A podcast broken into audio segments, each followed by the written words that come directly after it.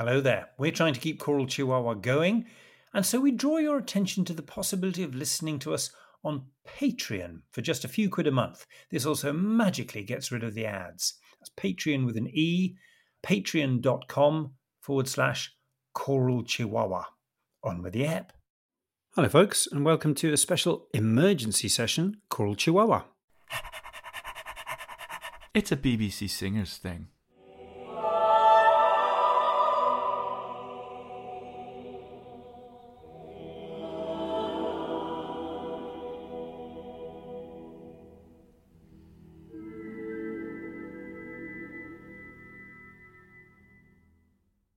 I'm here with Eamonn. What are you doing today, Eamonn? Oh, well, today I'm mostly sitting at home, having been struck down by COVID yet again. Uh, yeah, not terribly interesting, uh, and with young uh, eldest son off as off school as well. Uh, time to time to think. I literally just jumped off my bike, uh, coming in from a University of York rehearsal. I'm stuffing popcorn in my mouth um, to try and get some food in. It's one of those evenings as a as a freelance musician you don't quite eat properly. The glamour. Yeah, exactly. I had I had a pork pie earlier on as well. Um, yeah, we're here to talk about the BBC Singers. Um, just obviously very disappointed and sort of upset on behalf of not just our colleagues but for the industry really. But let's let's get straight in with music. I think for for for, for me and I think you because you suggested this piece. Had people talked about the BBC Singers 40 years ago, maybe you know when I was a student, uh, this would have been the sort of thing we'd have thought that they did absolutely par excellence beyond anyone else. What what, are we hearing? So this is uh, a work by Boulez. Uh, it's Le Soleil des Eaux, and uh, it's a two movement cantata, and this is the movement called La Sorgue. And this is difficult, hard hard to sing contemporary music, but actually fantastic, fantastic stuff to listen to.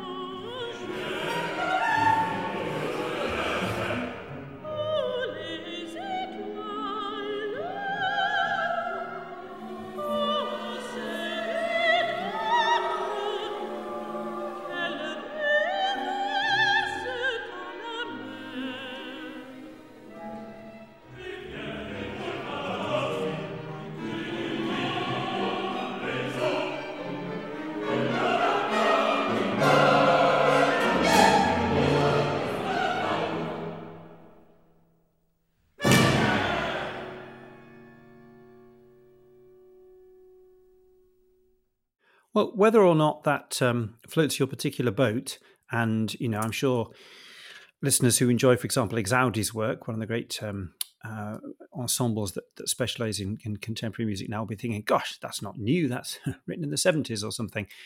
But um, can we explain, Eamonn, a bit about how a choir can go about learning that music? Why is the BBC Singers able to do that when British other British choirs just can't really? Well, Boulez called the BBC Singers uh, the jewel in the crown, and he would actually take the singers with him on tour uh, around the world because he thought they were the choir, as you said, par excellence at performing his music. And you know, it might not sound modern to our ears nowadays, but that is seriously complex music, isn't it? Um, it needs time, doesn't it? It, it does need time. Um, so you know, if we were to do or to try and do something like that, or any time that I've been part of a a performance of a of a piece that is technically and musically extremely challenging, it's like it's a it's a major event in in my musical life, and it takes days of individual work uh, and practice at home to learn the piece, and uh, and then rehearsals. The BBC singers do this as part of their weekly as part of their weekly schedule.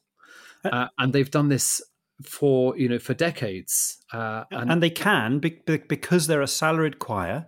Um, the uh, the singers have those uh, little luxuries that those of us who were or are freelance um, not used to sickness pay, um, those sort of benefits, uh, pension because they're part of the BBC, uh, which leads to uh, you know if, if they decide that they need two weeks for something, and frankly, the BBCs don't get two weeks for, for too many things, but back in the day, back in the 1780s, other European choirs were doing things like this. They could have, I remember going and singing in the 80s um, as an extra for a French choir. We had something like three weeks to learn a piece by Dallapiccola, which, you know, one could have done, I suppose, in, in, in a week in the UK with a choir like this. Um, and it's the only UK choir that can do this. And I think that that's the first thing for people to. I mean, uh, what do people know the BBC singers? Maybe you hear them on the carol competition uh, at Christmas or as part of an afternoon concert or something like that. I think one of the problems possibly is that they do so much stuff, and actually the marketing is a, a little bit quiet about it all sometimes. And they part of this business about trying to get people to understand is, is, they've done so much that they don't get really credited for. I think that's it. They're they've sort of they're always there, but they have always been there, um, but maybe a little bit in the background, as you say. It's a, it's a, it's a fair point. Um, but the versatility of what they do, of course, is is something that that, that we just you know it, it can't be overstated really. I mean, we've just heard Boulez there and saying you know quite how hard that is. Um, that culture to to perform that kind of music and to develop a familiarity with these very uh, very very challenging uh, complex scores you know you don't get that overnight. And that that no. culture the culture of singing that kind of music is something that is developed over years and years uh, of working with composers like this. You need cojones of steel really. Uh, and and that you can do in a supportive environment when uh, y- you understand the setup and you understand your colleagues and you know what the deal is uh, it's it's hard to explain. I suppose it's hard to explain for choral music because people tend to think music is all about talent and having a nice voice, and it's so much more than that. Look, just to show how versatile they are, let, us go to something from about 1500. Uh, this is, uh, or did we say who that last piece was performed by? The BBC singers, uh, Phyllis Bryn-Julson, I think was the solo soprano. Uh, conducting himself. Yep. And, uh, and the BBC Symphony Orchestra. Um, well, let's hear them from about 2015. This is uh, a piece by Antoine Brumel. Very, very, very, um, uh, very simple, and not a piece you would have given to the BBC singers in the 1970s. Uh, I think it's not, you know, there was so little performance, this kind of stuff around then. But here is Brumel, and here's the BBC singers, sounding like a choir specialising in early music. But here, it, there's just a little bit of extra warmth to it, I think.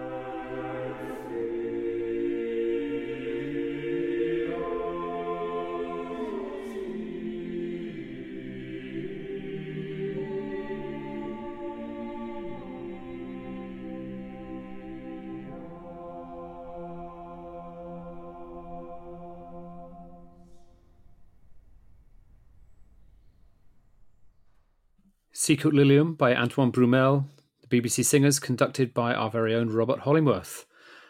I mean, Robert, it, I'd have been hard pressed actually to say who that group was if I'd heard that cold.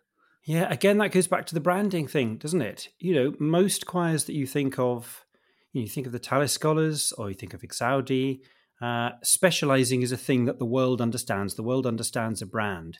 And the trouble with the brand of the BBC Singers is just so flexible uh, that they really, I mean, everyone's been saying in the last week they, they can do everything. I mean, there are singers in that group that are gods. Uh, Helen Neeves, Emma Tring, Rebecca Lee, just three of their sopranos. You'd be lucky to get any of those for a Messiah anywhere in the country. Um, and we're going to hear in this next piece, actually, we should we go straight on to a bit of Ravel.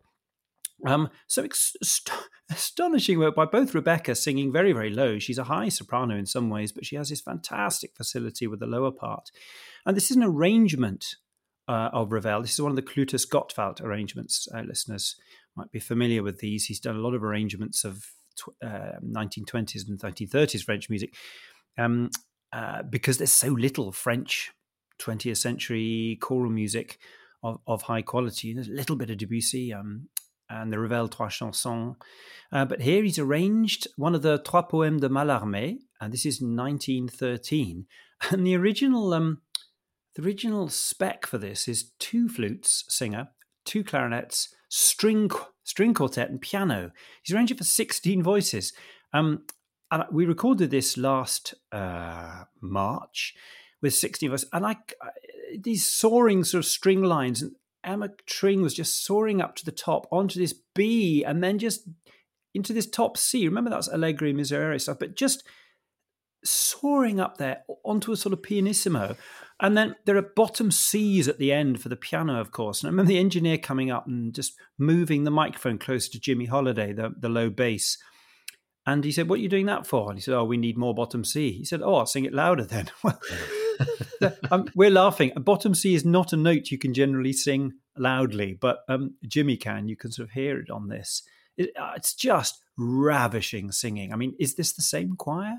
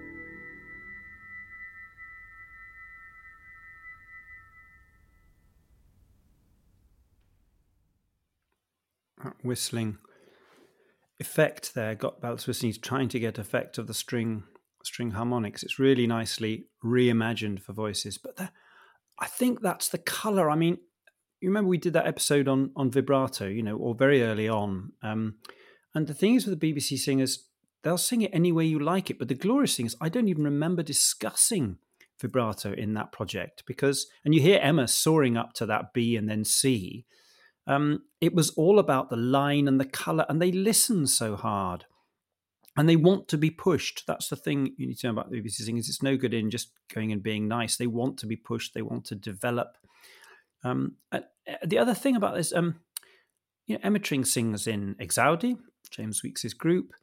Um, Kira Hendrick sings for Fagiolini sometimes. So does so does Rachel. They all sing in other groups, uh, and that's the strength of it. And they have the flexibility of the ensemble, so they're constantly being stretched and pulled in other ways. And they bring that experience a back into the BBC singers, but then take their BBC singers experience out to others. It's a strange ecosystem, isn't it? It seems to be a really healthy one though, because I think you know they've never sounded better.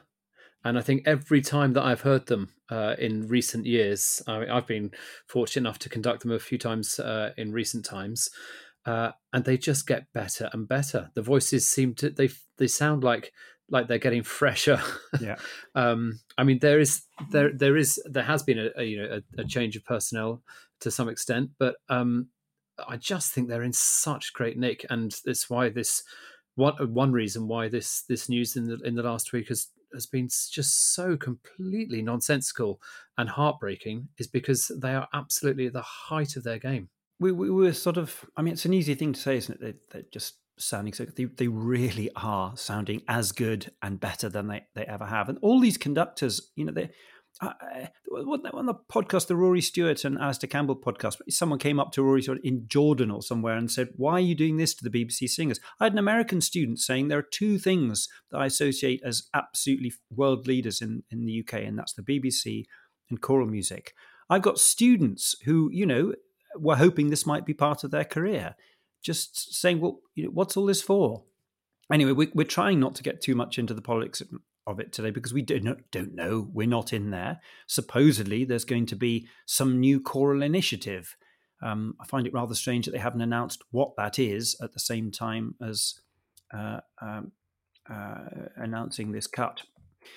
Um, you all know there's a big uh, petition. That's 100,000 people have signed it. That's quite an awful lot for a choral group.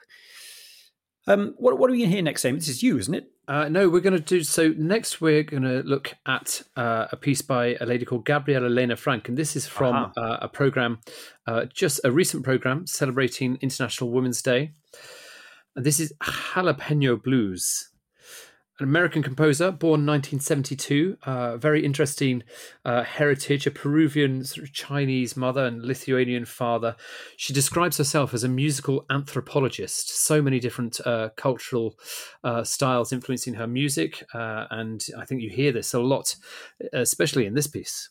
The poem is by Trinidad Sanchez Jr., or Trino, as he was known. He was a Jesuit brother who then, uh, in the latter part of his career, um, focused on prison ministry. Uh, and Robert, you're going to tell us a little bit about the poem. Well, I'll just read it. Um, some of it's very, very clear in the setting, and some of it's full on choral. Uh, trigger warning it's about a suicide.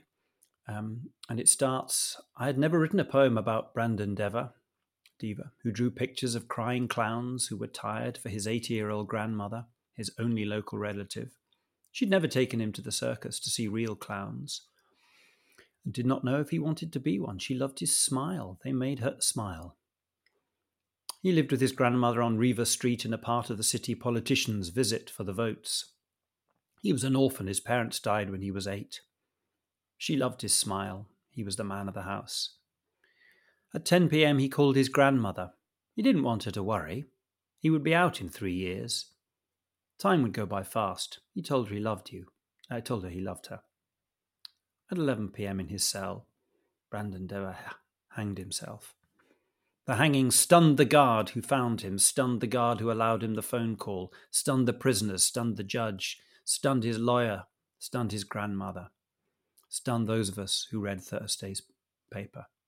I had never written a poem about a 15 year old boy hanging himself. about Brandon Dever? Would it make a difference?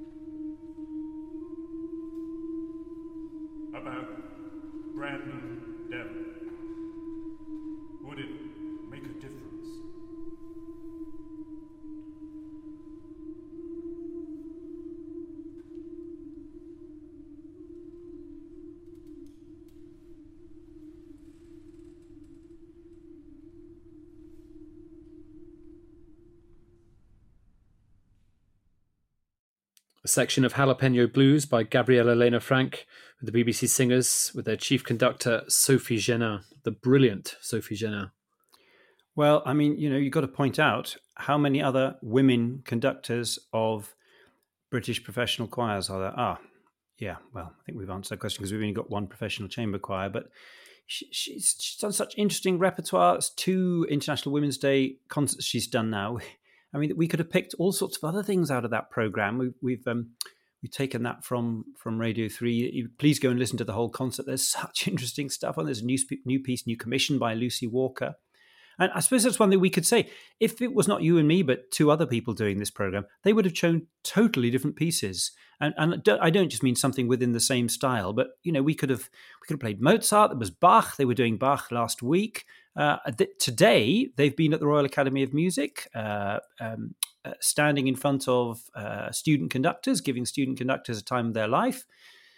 I mean, there's just so much that they do. I do wonder about this. You know, if they make it through this, I hope they'll be allowed to do more of their own marketing and sell themselves a little bit because I think uh, I think there's, there's something to be gained from that. Of course, a large part, a substantial part of their work and the work of the BBC Singers is supporting and commissioning and giving a platform to living composers. Uh, and they've absolutely grasped and, and run with this uh, principle of having a 50 50 split uh, between male and female composers uh, in contemporary programming. Who, um, who, else is doing that? Yeah, exactly. Well, who else can, in, in, in a sense? You know, it's it's because they've got the backing of the of the BBC. They can afford to do this, uh, and they can afford they can afford to commission. You know, they have budgets yeah, for this. Yeah, indeed. There's um, they can take risks that maybe some other groups aren't able to take as many risks, shall we say?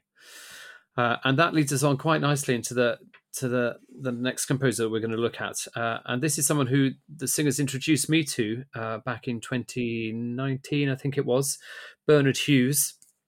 Uh, when I was invited to conduct a program of his works or his works and, and his his influences, and I just wanted to read a quote uh, from Bernard.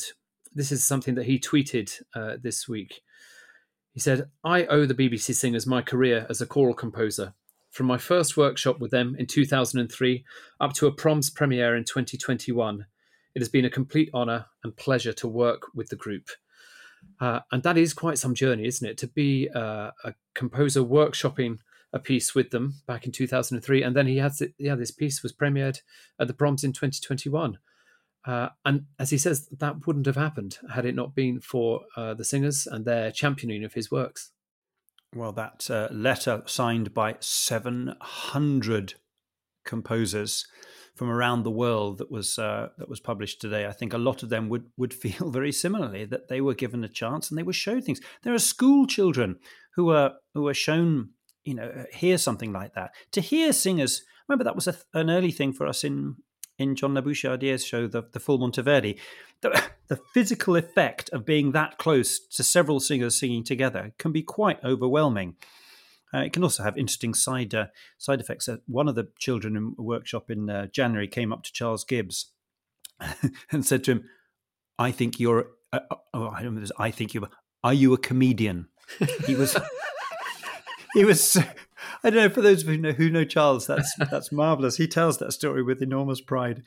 Um, uh, yeah. Well, uh, what are we going to hear? I know we've we've we've thought about this because it's so interesting. This piece. It's impossible to listen to this and say, "Oh, yes, that's Bernard Hughes," because the pieces sound so different and it's so inspired by the colours and the poetry.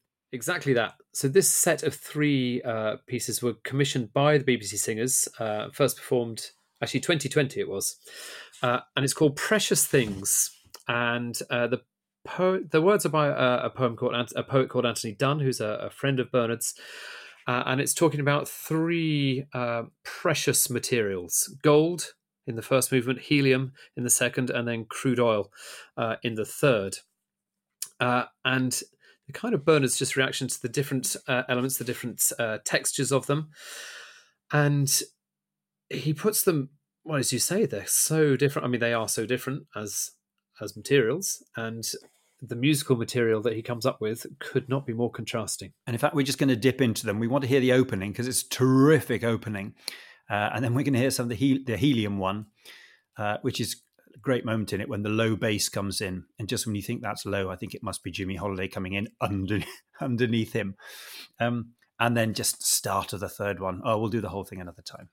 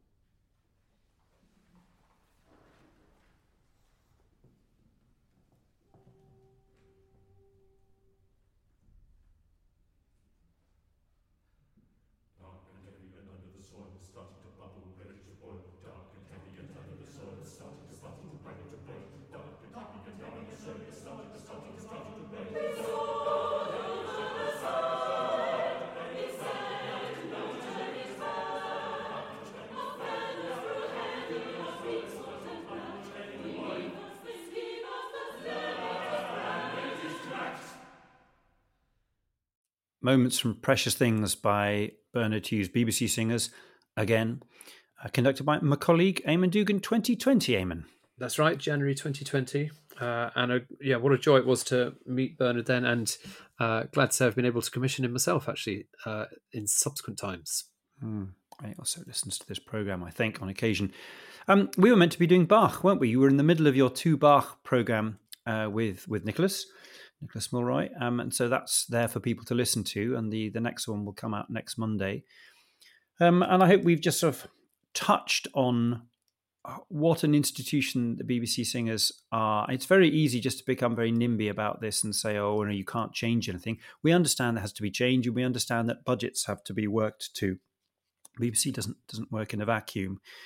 Um, but I just wonder if the decision makers understand a the depth of feeling, and and b the the different levels on which the BBC singers works and this this idea in the press release that they, they need to create a more sort of agile ensemble, um, by which I think they just mean occasionally some freelancers. I think that just throws everything out, all those things that we've been talking about that allow a group of singers to breathe in with confidence when the conductor's arm goes up and to allow themselves to make mistakes in rehearsals early on without feel, oh, I'll be out next week. You know, hope no one behave like behaves like that, but it can happen elsewhere. Um, I'm rambling. I just think they're fantastic, and everyone I've been talking to this week who's worked with them and who's uh, uh, heard recent performances by them, uh, and people have been going out and listening, haven't they? Have been just uh, slightly awestruck by the range of music they do. Um, and we're going to finish with um, a piece by Laura Mvula. Do you know this one? Uh, I did. I had heard this one before, but it's really nice to revisit it. This is the song "Song to the Moon." Yeah, which is a which is an a 2013 album. Was it her debut album? What, what do I know? God, did I just say "Song to the Moon"? It's not Rusalka, is it?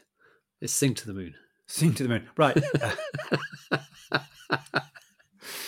oh, I think I think I think we leave. I leave that in.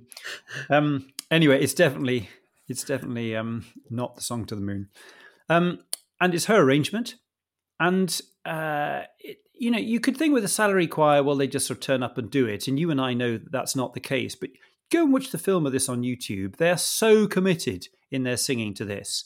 I mean, we could criticize the colors of the shirts in this, in this particular thing, but the the oh, the other thing we haven't said is it's got women in it, and they sing like women, and that's a glorious, glorious thing. You know, whether it's Brumel or um, uh, and, and, and you know people think oh he means vibrato again doesn't he? I don't. I just mean that their their femininity their approach to everything uh, comes across. And Helen Neeves singing the sort of high soprano solo in this she just lays into it and yeah. it's just kind of glorious. Exactly that.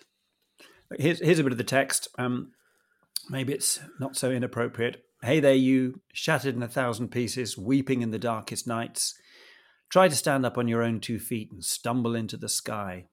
When the lights go out and you're on your own, how are you going to make it through till the morning sun? Sing to the moon, and the stars will shine.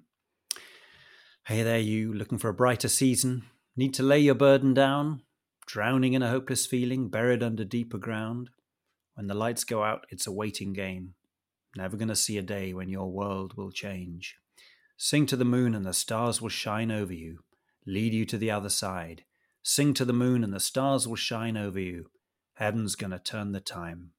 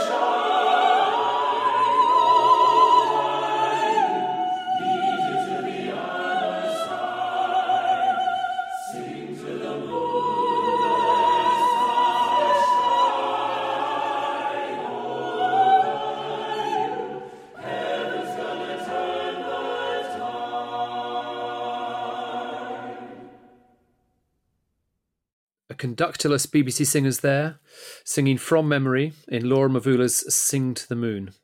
Uh, and an entirely fitting way to bring this little love letter to the BBC singers to a close. You can still do something. The change.org petition is out there. It's over 100,000 signatures now. Um, that's a lot of people caring about a, a, chamber choir. I wonder how many of them come from abroad because how we're seen from abroad, it's something we, we forget some, uh, sometimes. Um, you could also write to your MP, ask ask what the rationale, the real rationale for getting rid of the, the BBC singers. And let's not forget the orchestras that have been asked to cut 20% of salaried posts uh, as well. Uh, thanks for listening. Uh, do share this, do get it out there. And uh, Eamonn and Nicholas will be back next Monday when they'll finish off their uh, series about the Bach Passions. Cheerio. Bye for now. Just before you go, another reminder to try listening on Patreon which costs just a few pounds per month. Or if you prefer, you can very simply make a one off donation.